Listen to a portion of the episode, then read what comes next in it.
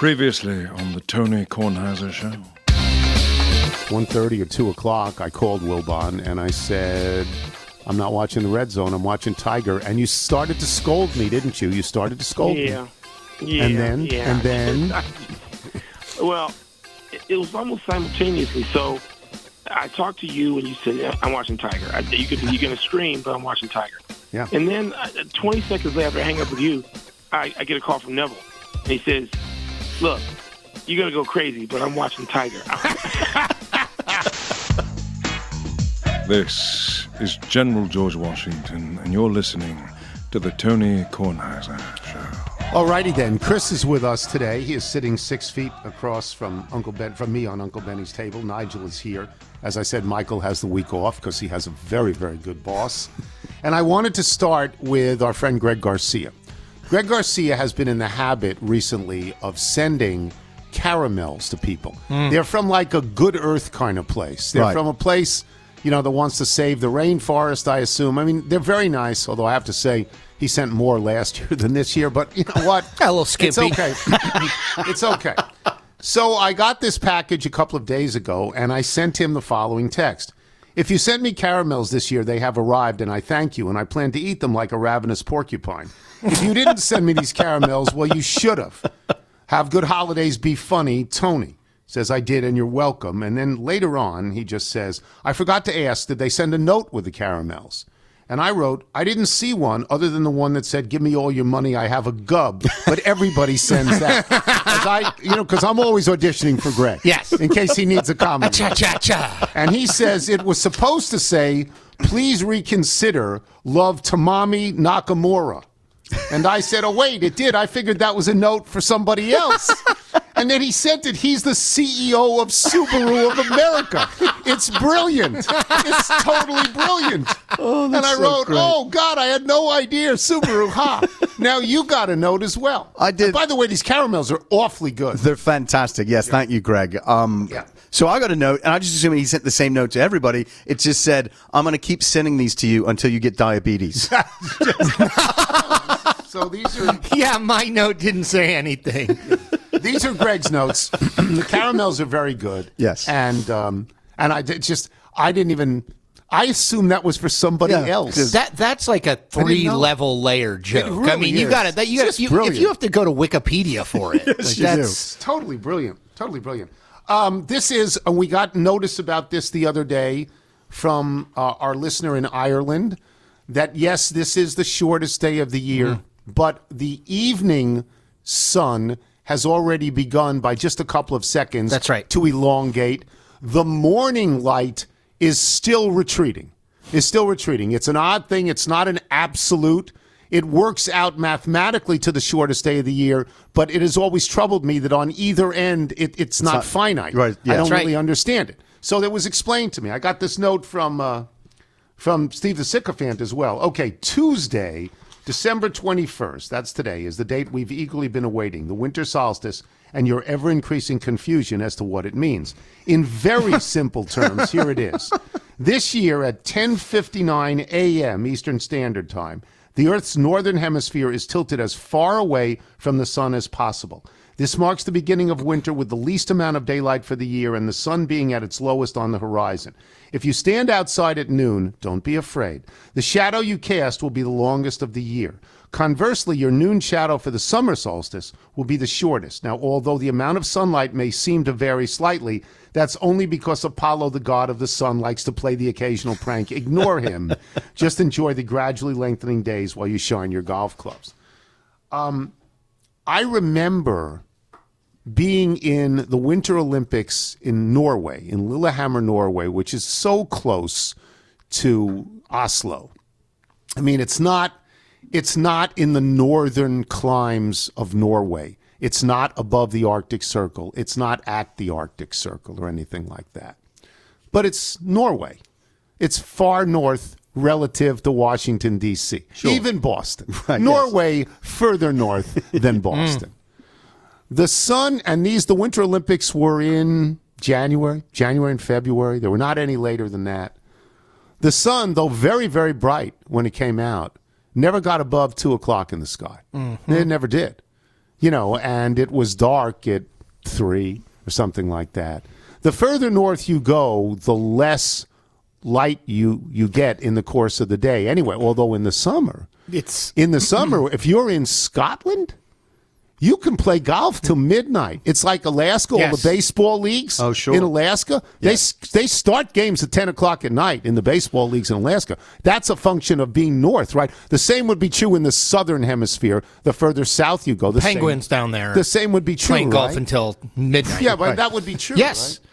I, I've always thought it was weird. You know, the people who work on in the Arctic and Antarctic circles, and Yeah. like it's dark all, the the, time. time. Like literally, the sun never. Like, yeah, you've what got like that? a month where the sun will never shine. It's just darkness. I mean, you got to have a lot of internal optimism. That is not a job that would be good for me. Like it never is light. I remember reading when I was in high school. This is something I've never forgotten. I don't even know if it's true, but I read that the suicide rate is significantly higher in these northern. I mean, it makes sense. Uh, There's because never it's any dark sun. all the time. Yeah. the Scandinavian countries, Iceland, places like I mean, that, Greenland. Uh, growing up in Connecticut, I which is not Norway, I distinctly There's remember a sign when you get it says the nutmeg state, Yes. not Norway. It's true. There's a lot of confusion about that.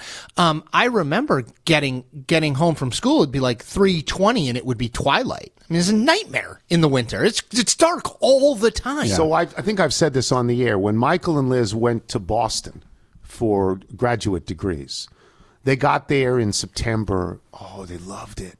And you could walk to Fenway. Mm-hmm. Crisp. Yeah, they just love it. Everything about it. Just wait. By January, they said, God, this is awful. It's raw. Mm-hmm. It's wet. It's cold, and it's dark at three thirty. just the worst. Yeah. New England, bless its heart, where I grew up, just the worst. I just couldn't. I could not ever do it again. I would imagine Northern Maine is Oh, even sure. is worse. Yeah, and- Northern Maine may be Norway. it may be on the same latitude. Very well I mean, it just. I know. We're supposed to go to Quebec post Christmas. Quebec's beautiful. A, present from my mom, which has already been canceled once, and I fear is going to be canceled again. Hmm. Um, but I looked it up, and average temperature up there in December is 21. So I'm not totally. Well, doesn't it also? that. Isn't the average temperature colder in January and maybe even into February than it is in December? Isn't it much colder? I, I mean, I assume I've only looked at December because that's when we're December, January. That's when we're going, but it just looks miserable. So there were two football games on last night, and they weren't worth very much. They weren't much fun. The Las Vegas game, yes, you could say it had a great ending, but it wasn't much of a game. It really wasn't much of a game. The Chicago Minnesota game wasn't any kind of a game, and and you know Wilbon is probably happy because Yes. Nagy had meltdowns all over the place. terrible. because he knows he's going to be canned. Yes. He knows this. He, he- Yes. They're not keeping him, and and uh, the fact that he drafted Justin Fields and isn't going to be around to watch Justin Fields get to be good or not good. And Justin Fields was pretty good last He's night. okay. Threw a 260 something. I mean, he wasn't. He wasn't. He didn't throw the ball away a bunch. He's okay.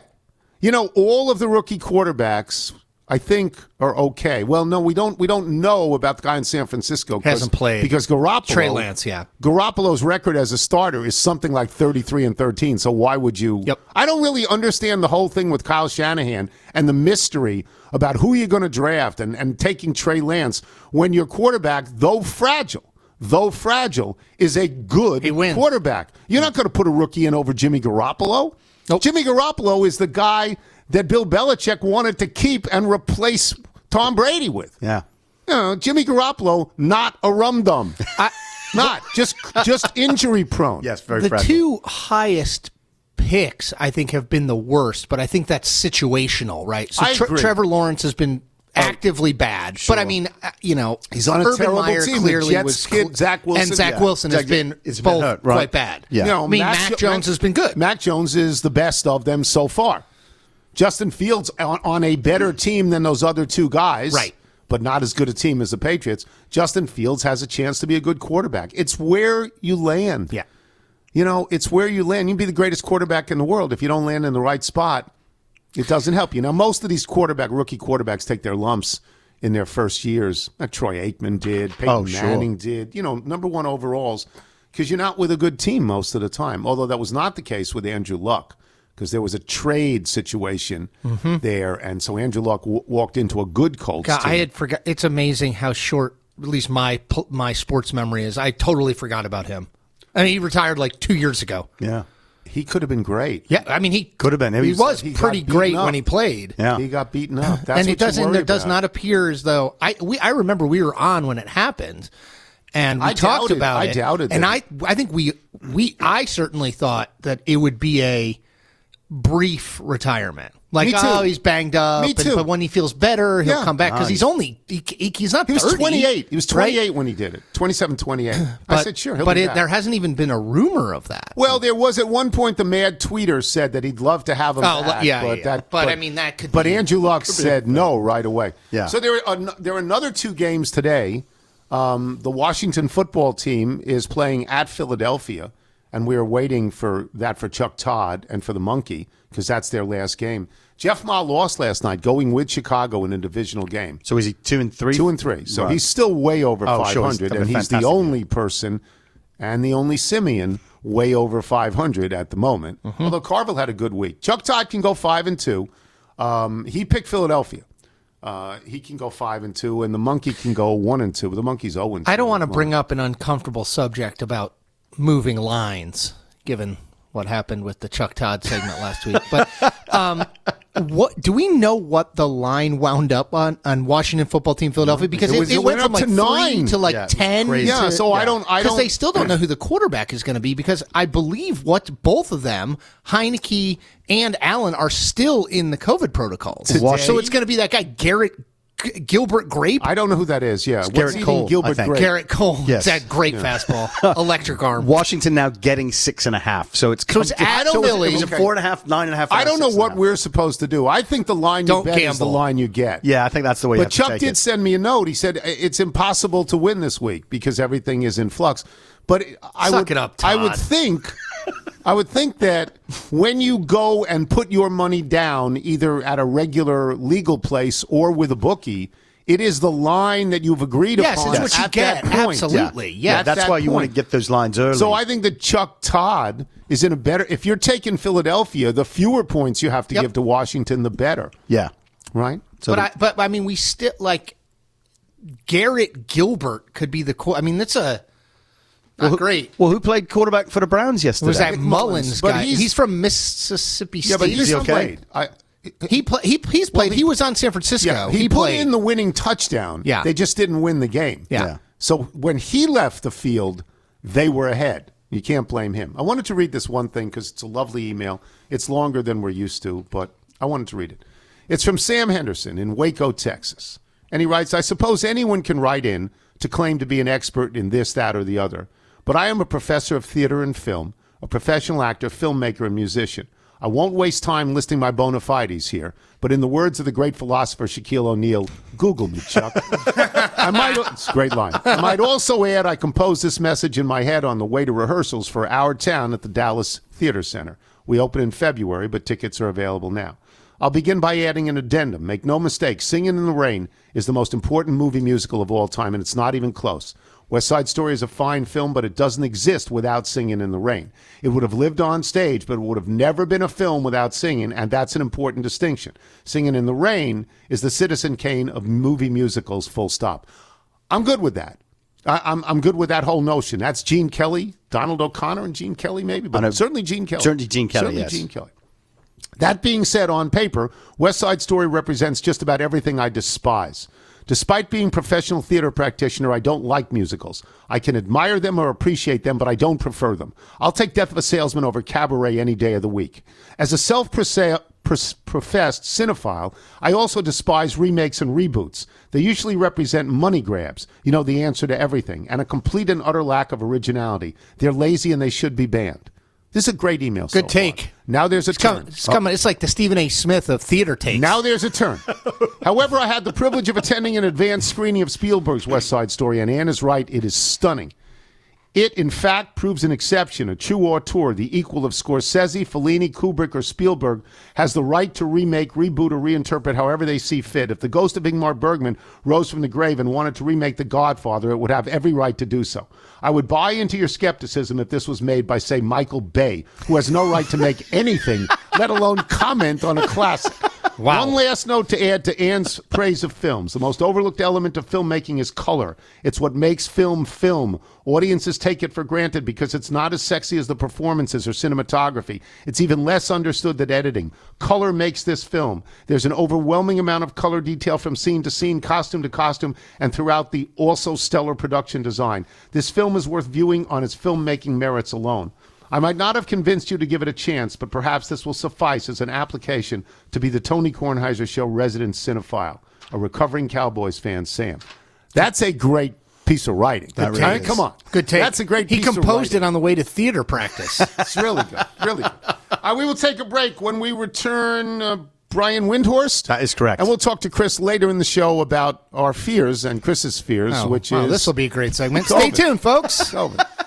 I'm Tony Kornheiser. You're listening to the Tony Kornheiser Show. Well, since Michael's not here, it's up to me to tell you fine folks about ExpressVPN, and I love it because I've got it on all my devices, and you will want to get it too because it keeps your information safe. Using the internet without ExpressVPN is like leaving your keys in your car while you run into the gas station for a snack. Most of the time, you're probably fine. But what if you come back to see someone driving off with your car? Well, that's not going to be good, is it? So why do you need a VPN? Because every time you connect to an unencrypted network, whether it's at a restaurant, a hotel, an airport, any hacker on the same network can gain access to your personal data. That's like your passwords or your financial information, the stuff you don't want anyone else to have. Now, it doesn't take much technical knowledge to hack someone. It's just some cheap hardware is needed to do it. Like basically a, a 12 year old could do it or a monkey. Reginald probably could do this. Now, your data is valuable. This is why they do it because hacking can make up to $1,000 per person selling your personal info on the dark web. So why are you going to use ExpressVPN? I'll tell you why. An encrypted tunnel is created. It creates a, a secure encrypted tunnel between your device and the internet, and hackers cannot steal your sensitive data. And it's super secure. It would take a hacker with a supercomputer over a billion years to get past ExpressVPN's encryption. That's quite a long time. Give or take a few million years, but I think you get the point. And it works on all devices your phones, your laptops, your tablets. So wherever you go, you can stay safe and secure on the go. Now, as I said, I've got this on all my devices. I love it because it's incredibly easy. You just tap a button, seconds later, you've got the connection, and everything is safe. And I love knowing that all my data is safe. I don't want anyone peeking in on what I've got and stealing my data. So you're going to want to get this too. How do you do that? Secure your online data today by visiting expressvpn.com slash Tony. That's E X P R E S S V P N dot com slash Tony. And you get an extra three months free. How about that? ExpressVPN dot com slash Tony. And as Tony would say, use the code, people. You're listening to the Tony Kornheiser Show. Let me read this from Rich Roberts in Provo, Utah. Long time, first time. Perhaps I should have written 20 years earlier thanking you for your ESPN radio show as Paul Simon's The Boy in the Bubble played you out. Or more recently, I should have confessed my existential crisis as the current owner of both a BMW 528 and a Subaru Outback. Their psychological burden being the imagined recipient of Mr. Tony's simultaneous approval and disappointment.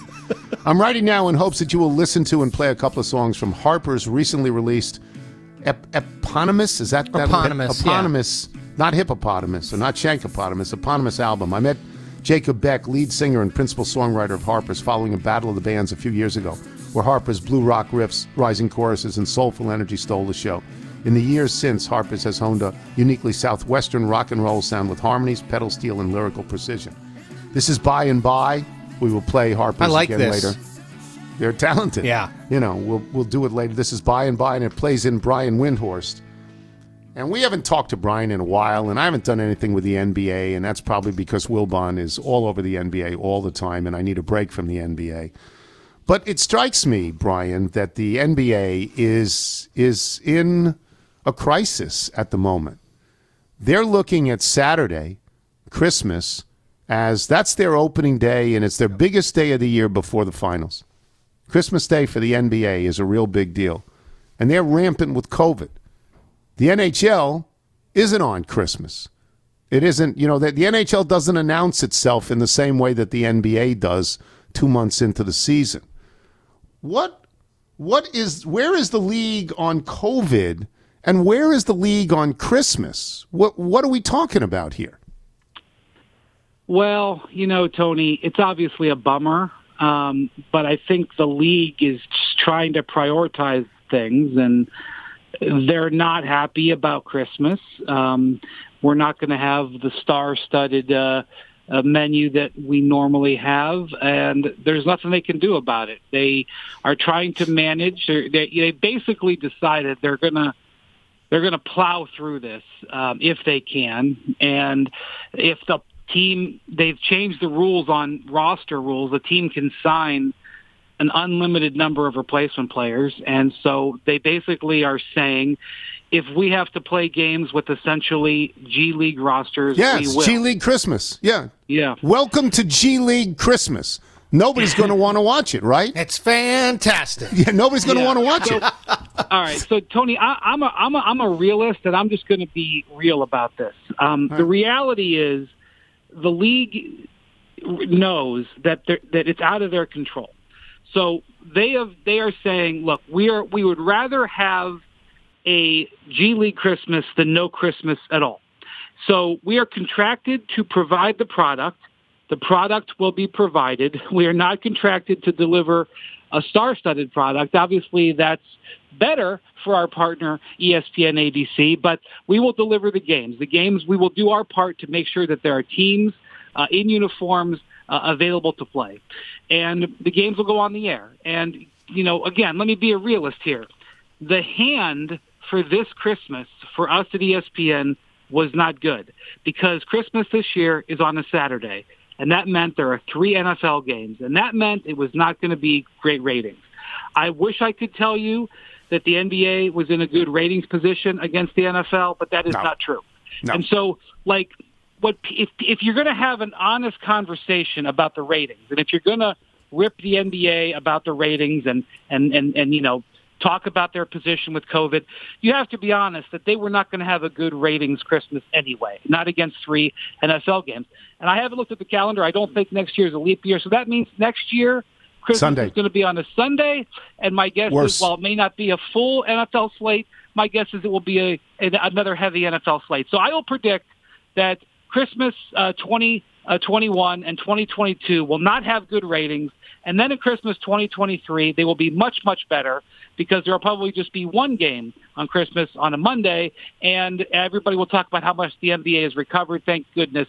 So, just going to be honest with you, uh, I don't think the ratings are going to be great anyway. Well, but they're going to be great in the Wilbon household. I guarantee you that. But he they will. still will be. If you Yeah. like basketball, you will watch the games. That's you know that's the, that's the way it'll be. So here I have a bunch of questions. It seems to me, and I may be wrong about this, but I'll bet they're actually discussing at all the leagues. Let's not test at all. Let's just reclassify people. Let's just say they're good to go. Let's just put them out there. They're asymptomatic. Who's kidding who? Do you think that's being discussed? Because I do. I I think they'll they'll rediscuss who they're going to test. So like there is as of right now as I'm talking to you, and I don't know what it'll be by noon, but as of right now, there's 19 NBA teams that have players with positives. But we know that probably all 30 teams have players who have positive. And if it's not 30, it's 27, okay? And so what, what has happened is a player has symptoms. He goes and gets tested and is positive. Now the whole team gets tested. And it's like, oh, now we've got six players who are positive. Uh, but the, another team that, you know, that has asymptomatic players will just play on. We know that last night in the NBA, there were probably numerous players playing out there who are COVID positive. And this is an important distinction to make because my words could be used against me here, and I, and I don't want to. I just want to be clear for the NBA. I'll say it again for the NBA. This is not a health crisis. This is a positivity crisis. The Right. majority of players have light symptoms Yes. uh, or or no Or symptoms, and and that is because I believe, not being a doctor or epidemiologist, is because I believe that number one, the strain seems to be a little bit lighter, and number two, 99 or 98 percent of the league is vaccinated to some degree, and that combination I think is resulting in mostly positive outcomes, and so it's changed. The league and the outlook on everything has changed since one one positive in in 2020 shut the league down. That's not the way they're operating now. So- Where's Rudy Gobert when you need him? Yeah, sure. Yeah. So, and, and I agree with I agree with you up and down the line. Um, I, I I am baffled by this. I think I say this every day on this show or somewhere else. I'm baffled by this. These people are vaccinated, and so many of them are contracting the virus. Now, Wilbon says, no, the point of vaccination isn't to prevent the virus, it's to mitigate the, uh, the terrible effects. And I say, I thought it was to prevent the virus. I didn't know it was to mitigate. I thought if you got the vaccine, because at my age, I figured I'm getting a vaccine so I don't get the virus. Do you have any? Uh, is there a position that the league takes that if everybody is vaccinated, how are they getting so many positive cases? Well, it's both. Uh, the vaccine is for both, Tony. It's it's for both um, uh, preventing ve- uh, infection and also preventing you from severe infection. But I will just tell you again, not being an epidemiologist, from the day that the vaccine in, in numbers came out, which was a week after the 2020 election, um, much to the consternation of the former president. Yep. Um, uh, when when Pfizer and then Moderna discussed its percentages, they discussed its percentages in preventing severe um, outcomes. So that's been true. But but here's just the reality. And a- again, I'm just going off what I was watching in South Africa. That this variant went from being undetected to being like 75% of the cases in South Africa within like a couple of weeks. Yeah. And we're now seeing that here. Um, in early November, we didn't know uh, uh, the, word Omicron unless you uh, studied Greek. You didn't even know what the he- I, I didn't know what the hell you were talking about. And now it's around 75% of the new cases. So, frankly, it's just a it's just preposterously contagious, preposterously contagious. And um, you know, They say as on our- contagious as measles, to, to Brian's point, which is, you know, long been Yeah. the most contagious. Yeah. Yeah. And you know, just I can just tell you on our staff at ESPN, which is traveling around the league, we've had, you know, without revealing any names, we've had a, a number of infections on our staff who is traveling around covering the NBA in the last three four weeks. Way more in the last three four weeks than we had in the last year. So I can continue to offer samples that I'm seeing, and these folks, my coworkers, are vaccinated. Um, you know, I, we're seeing it in all walks of American life. So uh, you're probably going to see it in your life too. Um, more people that you know are probably going to be positive. And Well, I just, you know, I, if South I Africa. if I'm positive, I just hope it's mild because I have two shots and a booster. So, I mean, that's same, same you know, disease, Tony, same, disease. yeah. same. I don't want to die from this. Yeah, that's probably advisable. Right. Is there cooperation between Adam Silver and the NBA Players Association? Are they working on this together? pretty much everything that the league has wanted to get done for the last year and a half related to COVID, the league has gotten done. Okay. So, So- that's good. That's a good sign. Yeah, and I think the, the the the the fight that they're having now is this: you're an NBA player. Maybe you weren't real crazy about getting vaccinated for whatever reason, but the way the, the rules came down, you realized, all right, I better do it. Uh, so you got vaccinated, and then uh, the the league, you know, started to talk about the booster, especially if you got that Johnson and Johnson shot, which which a lot of NBA players got because they only wanted one injection. And they started telling them, "Hey, you really got to get boosted." And then they told them, "Hey, if you don't get boosted, we're going to consider consider you unvaccinated." And, and, and the rules about being unvaccinated make it unpleasant to be an NBA player. You can't eat with your teammates. You can't sit in certain places. All right, so now you got boosted. So you've done what the league has told you. you you've gotten the, the vaccine and you've gotten boosted. Um, and you're still and you're still sitting at home because you came down with a with an infect with a uh, positive test. And maybe you've got a sore throat, maybe you've got a cough, maybe you're really sick, but you're not, you know, um, uh, you know, really really sick. Um, and you're like, well, what's going on here? You know, you know, why do I have to keep telling you? Um, uh, why do I have to keep doing this when it's not helping me? That is the fight that the play that the uh, that the league is going to have with the with the union, you know, going forward because you know that there's going to be need for additional shots because that's maybe the nature Yeah. of it. Additional uh, boosters and, and things like that. That's what what's going to be the fight. The players who have begrudgingly, you know, there's some players who are like, okay, let's go, let me get vaccinated. I mean, that's the way I believe in my life. I was first in line for all three shots. As soon as I was eligible, I was right there. Uh, but not everybody believes that. And for the guys who, who don't believe that and still did it and still are sitting on the sidelines or are watching half of their team on the sidelines, um, uh, that's going to be a, a challenge for the league, you know, going forward. I've t- I've said this before. I would take a shot every Monday if they said, "Here's a mm-hmm. shot." I'd take it Me every too. Monday. Um, this leads the discussion, of course, invariably leads to Kyrie Irving, who is famously not vaccinated, and who the Nets seems to me have caved in on. You know, they've caved in on themselves to just get him back. And of course, within the first hour, he tested positive. What's the deal with him? Why'd the Nets do this? So I know that the Nets are saying that they did this because of the overwhelming number of positives, and they just they just needed to have some more bodies. Although, if you are have any common sense and you're seeing how everybody's testing positive, um, you know that there it was an absolute inevitability. In fact, um, a couple of players who are publicly unvaccinated, um, Josh Richardson from the uh, from the Boston Celtics, he tested positive for the fourth time in the last few days.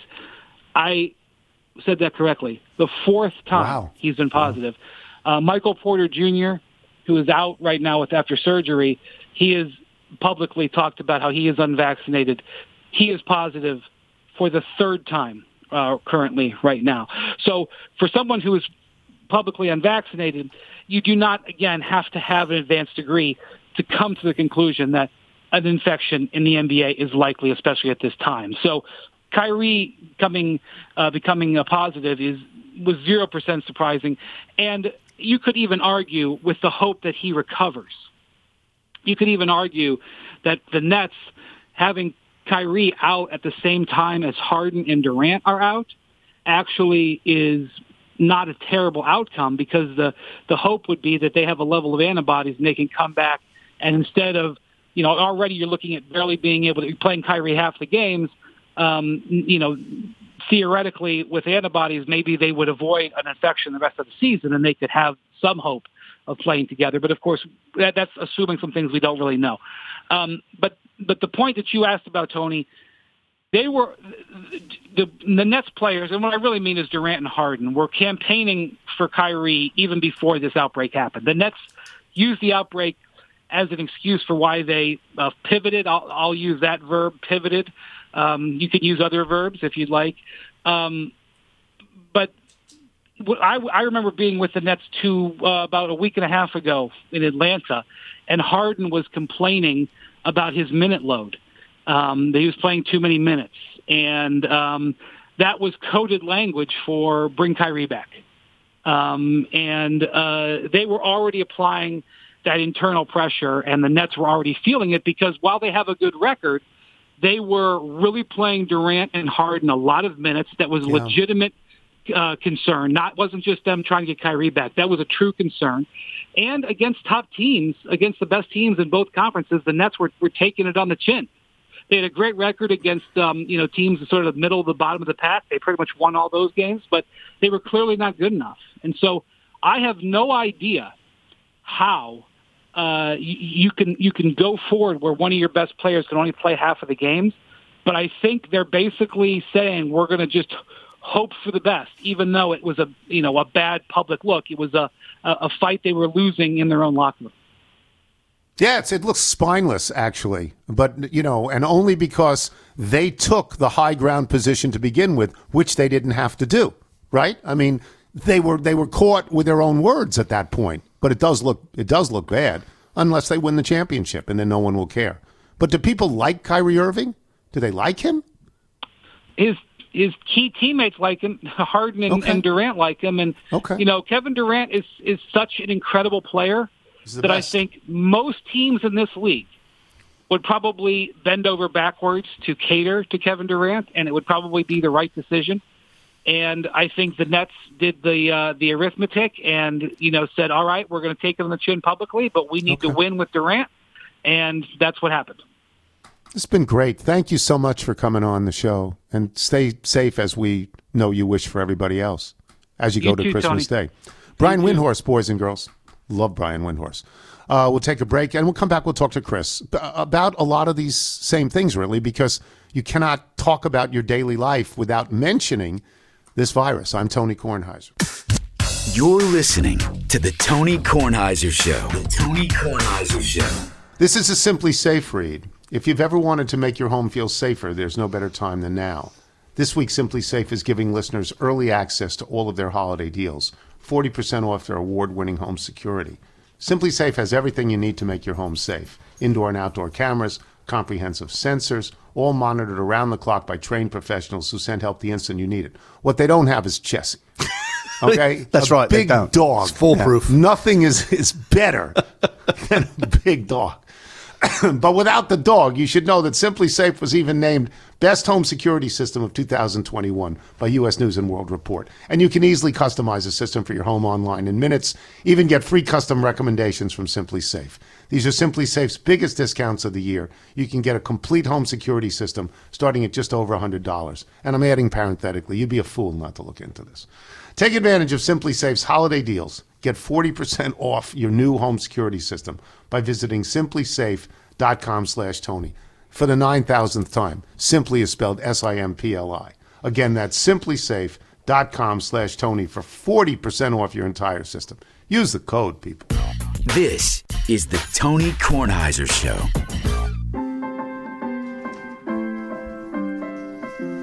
Once again, this is Harper's. H A R P E R, as in Bryce Harper, not H A R Good P magazine. Yes, Harper's Magazine and Harper's Bazaar, not H A R P U R, where I went to college. That's right. Different. Uh, this is called Land of Milk and Honey, and this is going to play in Chris um, if to talk at great length.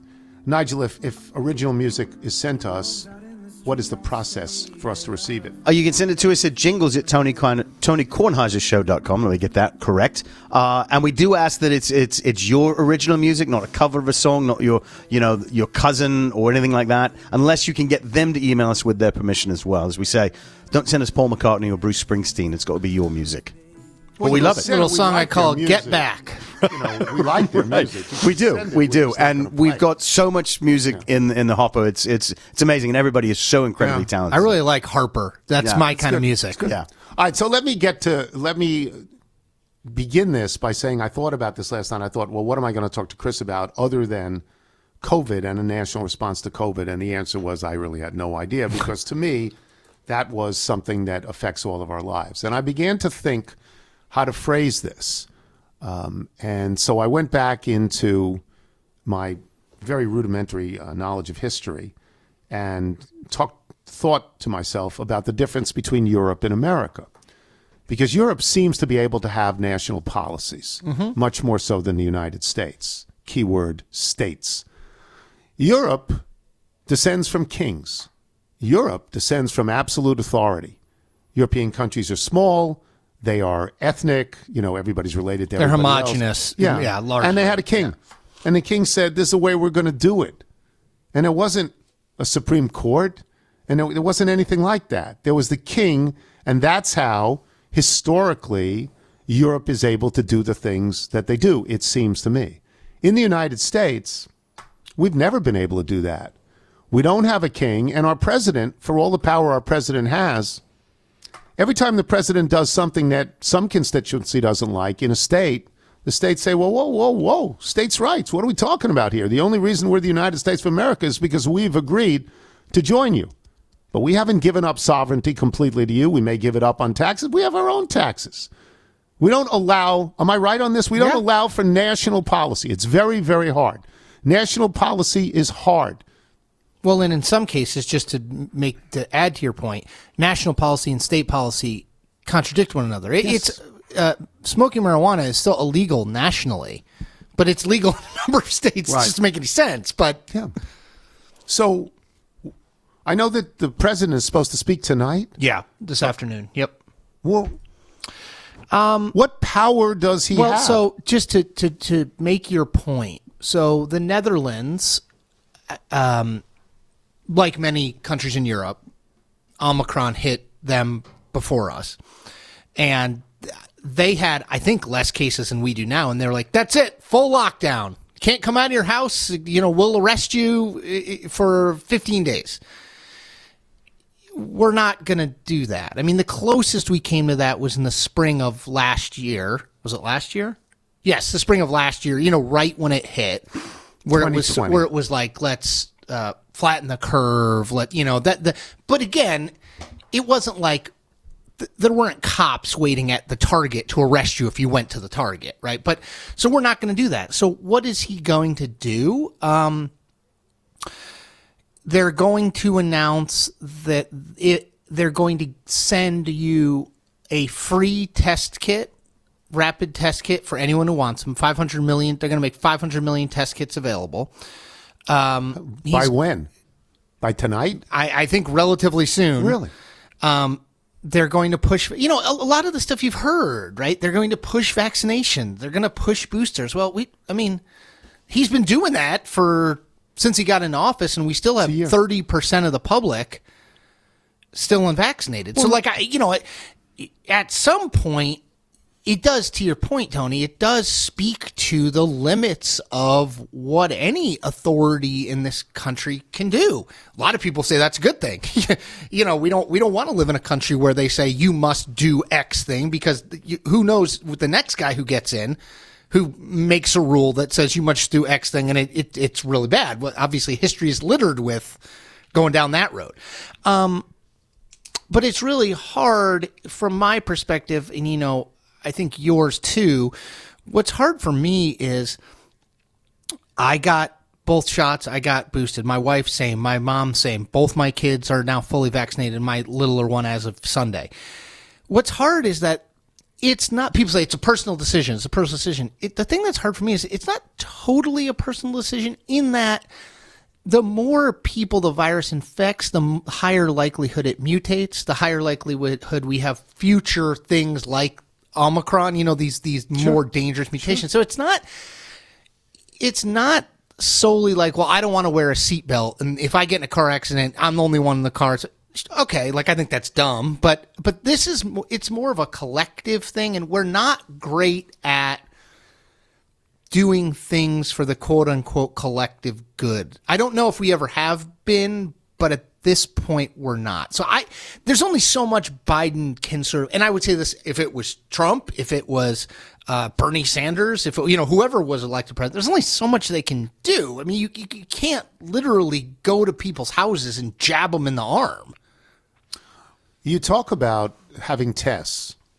I don't know. Test will show you whether you have it or you don't in that moment, Mhm. not the next day. That's right. Not six And hours. And we've seen that over In and that- over again. People moment. test negative, And we positive. Just, we just spent a whole lot of time talking with Brian Windhorst about athletes who are vaccinated. Athletes, better bodies than the rest of us. Vaccinated, coming down with this time and time and time and time again. Um, if I were on that side of the street and I didn't want a vaccination, I would say, well, what good is it? So look what happens. What good? Why are you forcing me to get it? You know, and again, people know I'll get it.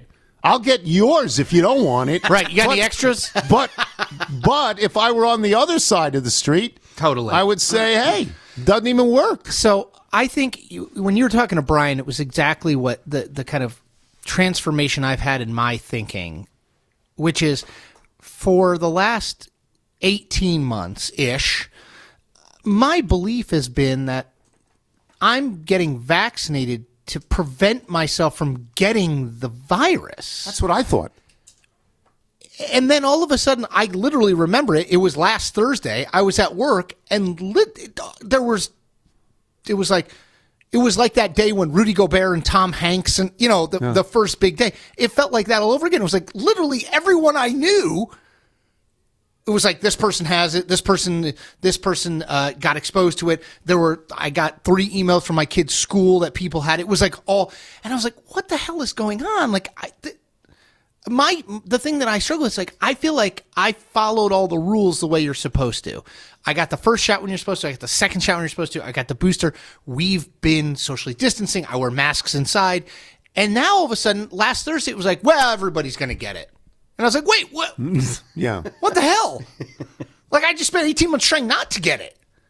And I I I can't decide whether that's my own wishful thinking that about the vaccine that they always because it is true i think for the most part these these pfizer and moderna and, and, and johnson johnson i think it was always like get vaccinated it's 97% effective in preventing serious illness but what i heard was 97% effective in not me not getting sick and so i think it might just be my own Well- misconception that that now it's really come home to roost like holy like this is th- th- what I thought it was and what it is are different and that's to your point it's Yeah, like these- Wilbon, Wilbon is correct. I am not correct. But I am old enough. If you say to me vaccine, there's only one I in my totally life. agree. It's polio. And polio got wiped out. yep So if you say I'm vaccinated, Totally agree. I'm thinking I'm not getting this It- it- it- because of polio. I'm too old, you know, because I remember that. No, no, no. Because I mean, I don't, but that's what I thought too. The truth is, like with the flu shot that you get, I, I have, I get you get every right, year. Right. Nigel. Yeah. If I got the flu, which I have, having got the flu shot in the past, I'm not like apoplectic because I know that they're trying to figure out what strains of the flu are going to be dominant. It's not always right. This year, in fact, I think they missed it. Great. Just a, another thing we need. They, they didn't do a good job. Thanks, thanks science. Uh, but it's the flu shot. If they had called it the COVID shot rather than the COVID vaccine, Yeah. I totally agree with you. When my kids go and get the measles, mump, mumps, and rubella vaccine, They're not getting I- it. they're not getting measles. it's been eradicated. Yeah. And again, is that a mislabeling? Is that a misconception on my part? Like, I don't know, but I will tell you, I spent up until last week assuming that these vaccines and these boosters that I would I would not get it. Me too. And now I'm like, you know, Larry Hogan, governor of Maryland, boosted, got it yesterday. You know, it's like, and and some of that's this variant, right? It, it, it is more transmissible. It's different enough from the past ones, but like it is difficult to not feel as though you were sold a bit of a bill of goods. That's now, I I, think I added, I think I wanted to hear certain mm-hmm. things, right? I mean, but it's like, what the hell have we been doing these last 18 months? So I'll just bring it around again to the fact that Biden is going to say whatever he's going to say. Mm-hmm. Do you feel that he's been effective? Do you feel that his leadership has been effective? And it's okay to say nobody could do any better on this, but do you feel that he has been forceful? So I would say nobody could do any better, but he ran expressly on return of competence and specifically return of competence as it related to dealing with the virus. Yes. So if you run and say, "Look, it's an it's an infectious disease," like politic, we can politics doesn't solve that. Okay, but when you run and say, "We we're going to get this virus under control," we have a plan, and then you have Kamala Harris come out last week in the Los Angeles Times and say, "Delta caught us by surprise, Omicron caught us by surprise." You're like, "What? What? do you mean? What Like do you mean? how- you were?" And again, yes, it is an impossible task to say we're going to conquer an infectious disease. It'd be like you know you're the president of wherever it, during the Black Plague, and you're like, oh, we're going to take care of this. Yeah. Uh, just uh, a little cleanliness and sterilization. Like it's yeah, it's it's an it's it's an ungovernable task. The problem is when you run for the top position in this country, and you run expressly on this last guy is incompetent and does a bunch of crazy stuff, and I'm not going to do any of that stuff. And the only way that we're going to get back to quote unquote normal economically, eh, schools, whatever, is to get this virus under control. And then the virus is raging. The blame has to fall somewhere. And yeah, I mean, I think I I think when you say what he said, you're setting yourself up for failure. It's it's like uh, all these predictions I read about like a month ago. It's like, well, once the Delta surge is it's starting to ebb, there's no way we're gonna have another surge because there's enough people who have gotten it and who are vaccinated and boosted. And it's like, it, wait, it. what? Not Windhorst just said guy got it for the fourth, time. time. Right. Like like let's stop let's go ahead and stop making the predictions about like how many surges are are are all the surges. So I think yeah, Biden set himself an impossible task, but he set himself the task. So he will be judged by it. And I don't it how the virus goes will be how his presidency goes. If the virus continues on, it'd be very hard And it is win again. unstoppable. It like nothing he can do can stop No. it. It may stop itself. Well, and you can't. it's- it- and again, yeah. to what we talked about, he can't go to people's homes Right. and be like, knock, knock, boom, and then like run, you know, like give him a quick jab. And, and there's, you know, some people just can't be reached. I mean, like, it, it, I feel like it's, I feel like not getting vaccinated at this point is like smoking. It's like if you want to take up smoking today, you kind of know the risks. It's not like when my dad was a kid where it was like your doctor smoked, right? Like you know the deal. It's bad for you. It may not kill you, but it's likely to contribute to it. Well, this isn't a year ago. We've seen however hundreds of millions of people be vaccinated across the country and across the world. We know that it helps prevent severe illness. We know that it helps maybe in terms of your infect your possibility of infection. Like I, I don't what's the message that all of a sudden people are like, oh, you wake up, oh man, I haven't been vac like Kyrie Irving. You know what? I'm going to get vaccinated. I mean, it's just not. If you're down this road this long, That's right. I think you're basically unreachable That's by deliberate. any any message. Yes, it's deliberate. And so I don't know what any politician, celebrity, entertain. I don't know what anyone does to change that. But again, But you're the president. That you ran on fixing this. Yeah. We didn't. The three of us didn't. and and the whatever he tries to do, there's a governor who stands up Mm-hmm. 10 seconds later and says, "We're not having any of this. You can't tell us what to do." And then they always the fallback is always this is the United States of America. You can't tell me what to do. And all you want to say back is, well, we should be allowed to tell you what to do because you're killing not just you, but everybody else you come in contact with. And yet, you know, I was perfectly willing to believe, and I think Anthony Fauci's probably a wonderful guy and a great neighbor. I was perfectly willing to believe everything he said. It doesn't seem like just wearing a mask is working out. Nope. It doesn't seem that way. And when people say follow the science, the science changes. The more you learn, the different your conclusions may become. And what you accept to be real in October by December is not necessarily the science anymore because of the research involved, right? Uh, yes. So we're, And- we're, we're all on this we're on this terrible sort of obstacle course. Yeah, and I think the other thing too is, I mean, I, I was, I'm reading. Obviously, I consume too much news, but I, you know, I'm reading all the news about about Omicron, and it's now 75 percent of the cases and stuff. And then like, I'm driving by restaurants, and there's like, there's people in there. I went to the mall yesterday. My wife's birthday is is tomorrow. I went to the mall to, to get her something. There's a ton of people in there without masks on, a ton, and I think Oh, I people are just kind of sick of it. Yeah, And I- it's kind, you know, I was. I mean, it's just they're mentioned just- this when I got back from Delaware. That the Black Friday was what it always was. zoo, right? or Yeah. what it always was. Yeah. Half the people maybe had masks, maybe, but that meant half didn't. That's right. Oh, and and you go really, really. Anyway, thank you. We'll take a break. We'll come back with email and jingle. I'm Tony Kornheiser. This is the Tony Kornheiser Show. Here comes, here comes Tony's mailbag. He's got your emails, faxes, and your notes. Here comes Mr. Tony's mailbag.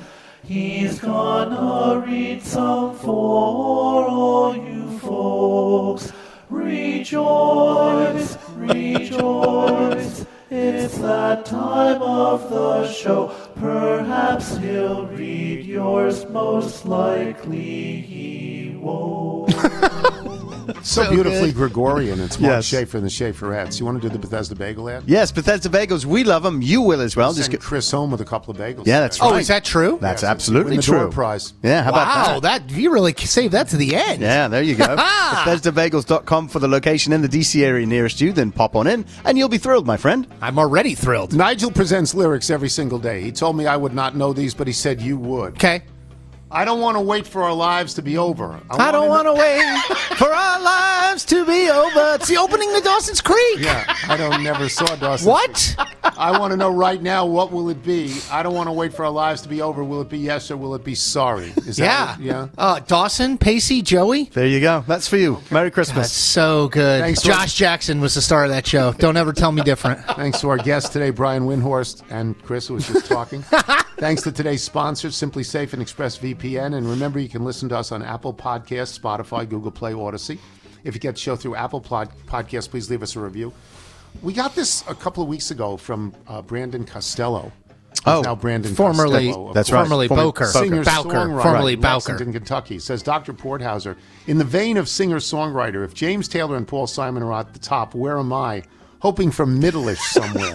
okay. Sure. Yeah, you're in the you're in the hundreds. From Dan Moore um, in Winnipeg. When it comes to picking the Grey Cup, which was last week, Yeah. it seems obvious that Reginald would choose the Blue Bombers to win since his good friend Bud Grant coached the Bombers before going to Minnesota.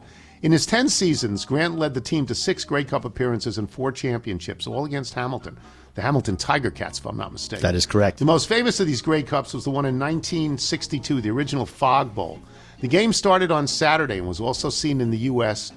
Uh, via Wide World of Sports. However, the fog was so bad that the game was stopped in the fourth quarter, with the Bombers leading 28 27. It was continued the following day, but no one in the U.S. was able to see the conclusion, with the final score remaining the same.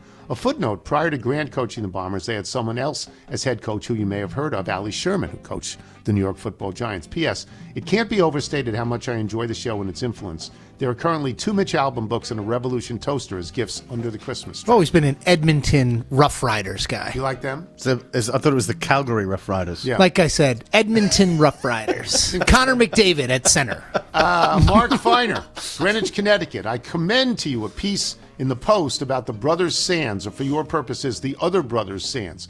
James Sands, a key reason NYCFC, that's soccer, is vying for the MLS title, and that was last week. And I think And they won in And penalty twin kicks. Will Sands, one of three All Americans, hoping to lead Georgetown's Yes, men's soccer great story. to its second national title in three years, and they did not win. They lost. They should have won, but they lost in the semifinals. Uh, Clemson ultimately won. They're both tremendous soccer players and great kids, and yet they are tied for third as my favorite Sands. Their older sister Lizzie played soccer uh, at the high school where I teach and was among my daughter's favorite babysitters, and their oldest sister Kate was also a standout on our soccer team and is now a colleague in the English department here and teaching my own daughter, who watched every game both girls played for our school and once had a ball with Kate's signature proudly displayed on her mantle. Lizzie and Kate played at Bowdoin and Williams, with Kate bringing home two Division Three championships. Forgive the schmaltz, but with so many lousy sports stories, it's nice to see a great one now and then. And I know you don't have much time for soccer, but following the Sands kids will bring the same kind of joy that watching Brook 40 has. Keep your eye on them. That was a Steve Goff story, and Will Sands is a wonderful player for Georgetown. It's nice to know. From Alan Busink in Leopold, Missouri. I was listening to a Monday show in your conversation about the GPT 3 supercomputer, and I must say I was surprised at your willingness to bow at the altar of this new technology. I myself was not so impressed. For instance, in the Sinatra story by Gay Talese, the supercomputer's sentence included something about Sinatra's four male friends, presumably the Rat Pack. However, that was not mentioned by Talese in the story, and they likely weren't even there. I was able to get my hands on the GPT 3 program, and I thought I'd run my own test. I typed in the three first three lines from your show about using a five-year-old coupon in your daily email from DG, and this was the next line spit out by the language supercomputer. Eat it, Cillizza. Yeah. Well, I mean, the computer works. I it stand does. corrected. Don't I argue. Join you in bowing at the feet of our language supercomputer. From Andy Shaner in Sun Prairie, Wisconsin. Our family has never had a go-to traditional meal for Christmas dinner, but this year we're making bacon-wrapped pork loin inspired by Elizabeth's menu for Thanksgiving. It sounded delicious. Any chance you could share the recipe or some pointers for a little? Maybe the show should start a nice holiday recipe exchange. I don't know how she made it because Well, she's you- a chef and she's great. but You have take the pork, Yeah. and you wrap it with bacon. Right, And you boil cook it for it. about five hours. Yeah, exactly. Here's a haiku for full moons from uh, Shad. But Grandpa, isn't that the same exact same full moon we just saw last month? No, not exact same. Not well. not exactly the same. It's like waxing Similar. gibbous. You know, from Rich Ottinger in Albany, New York. You made a declarative statement on the show last week that Michael Nesmith is a Monkee. But I didn't catch what his record was for the season. Can he, can he see Mount 500? from where he was. Johnnie Walker Blue. From Nick Osley or Owsley in Cambridge, Massachusetts. What seems to have gotten lost during the recent discussion around your electrical troubles is your humble brag that you have six outlets in your kitchen area. Is that like being able to afford a two bathrobe hotel room?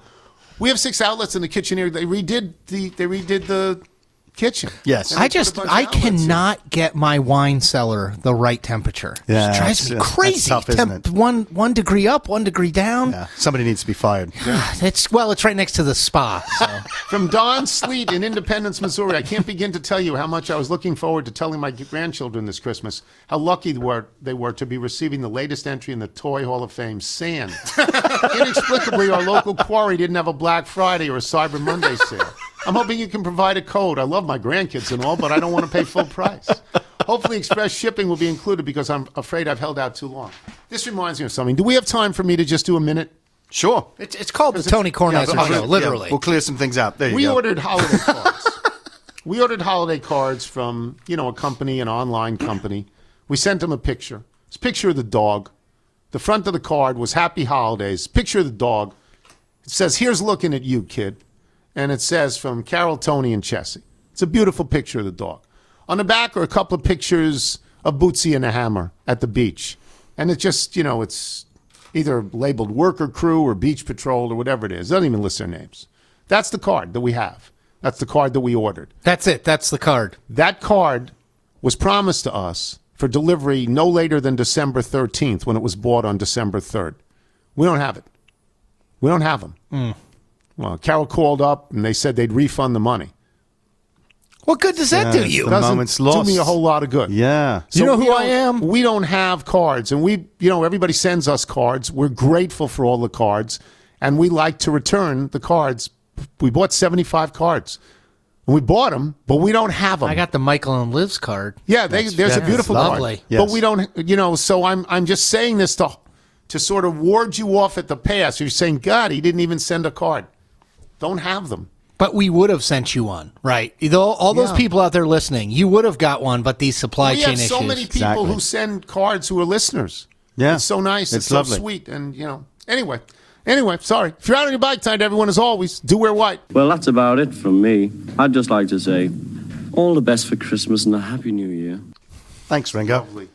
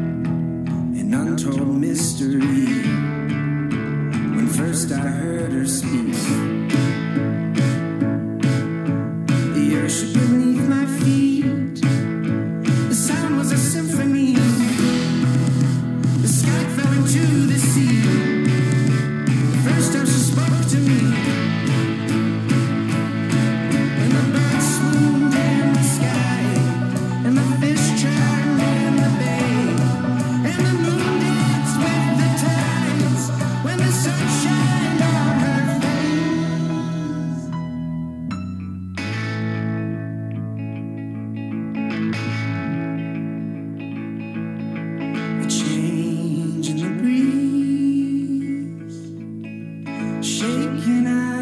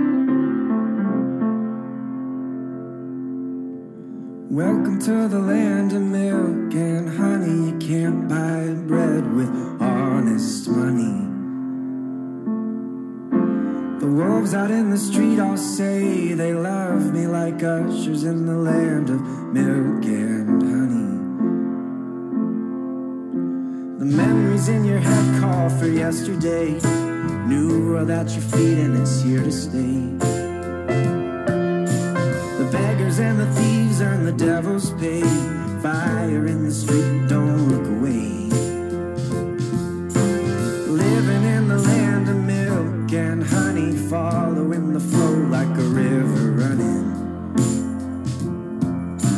I'm not sure where to turn when the cards come tumbling. I didn't come here to get it all took from me. Or I'd be sleeping in the sands of California. Make another dollar to send back for you. Broken on the banks of the Mississippi. Caught between the alleys of this sorry city.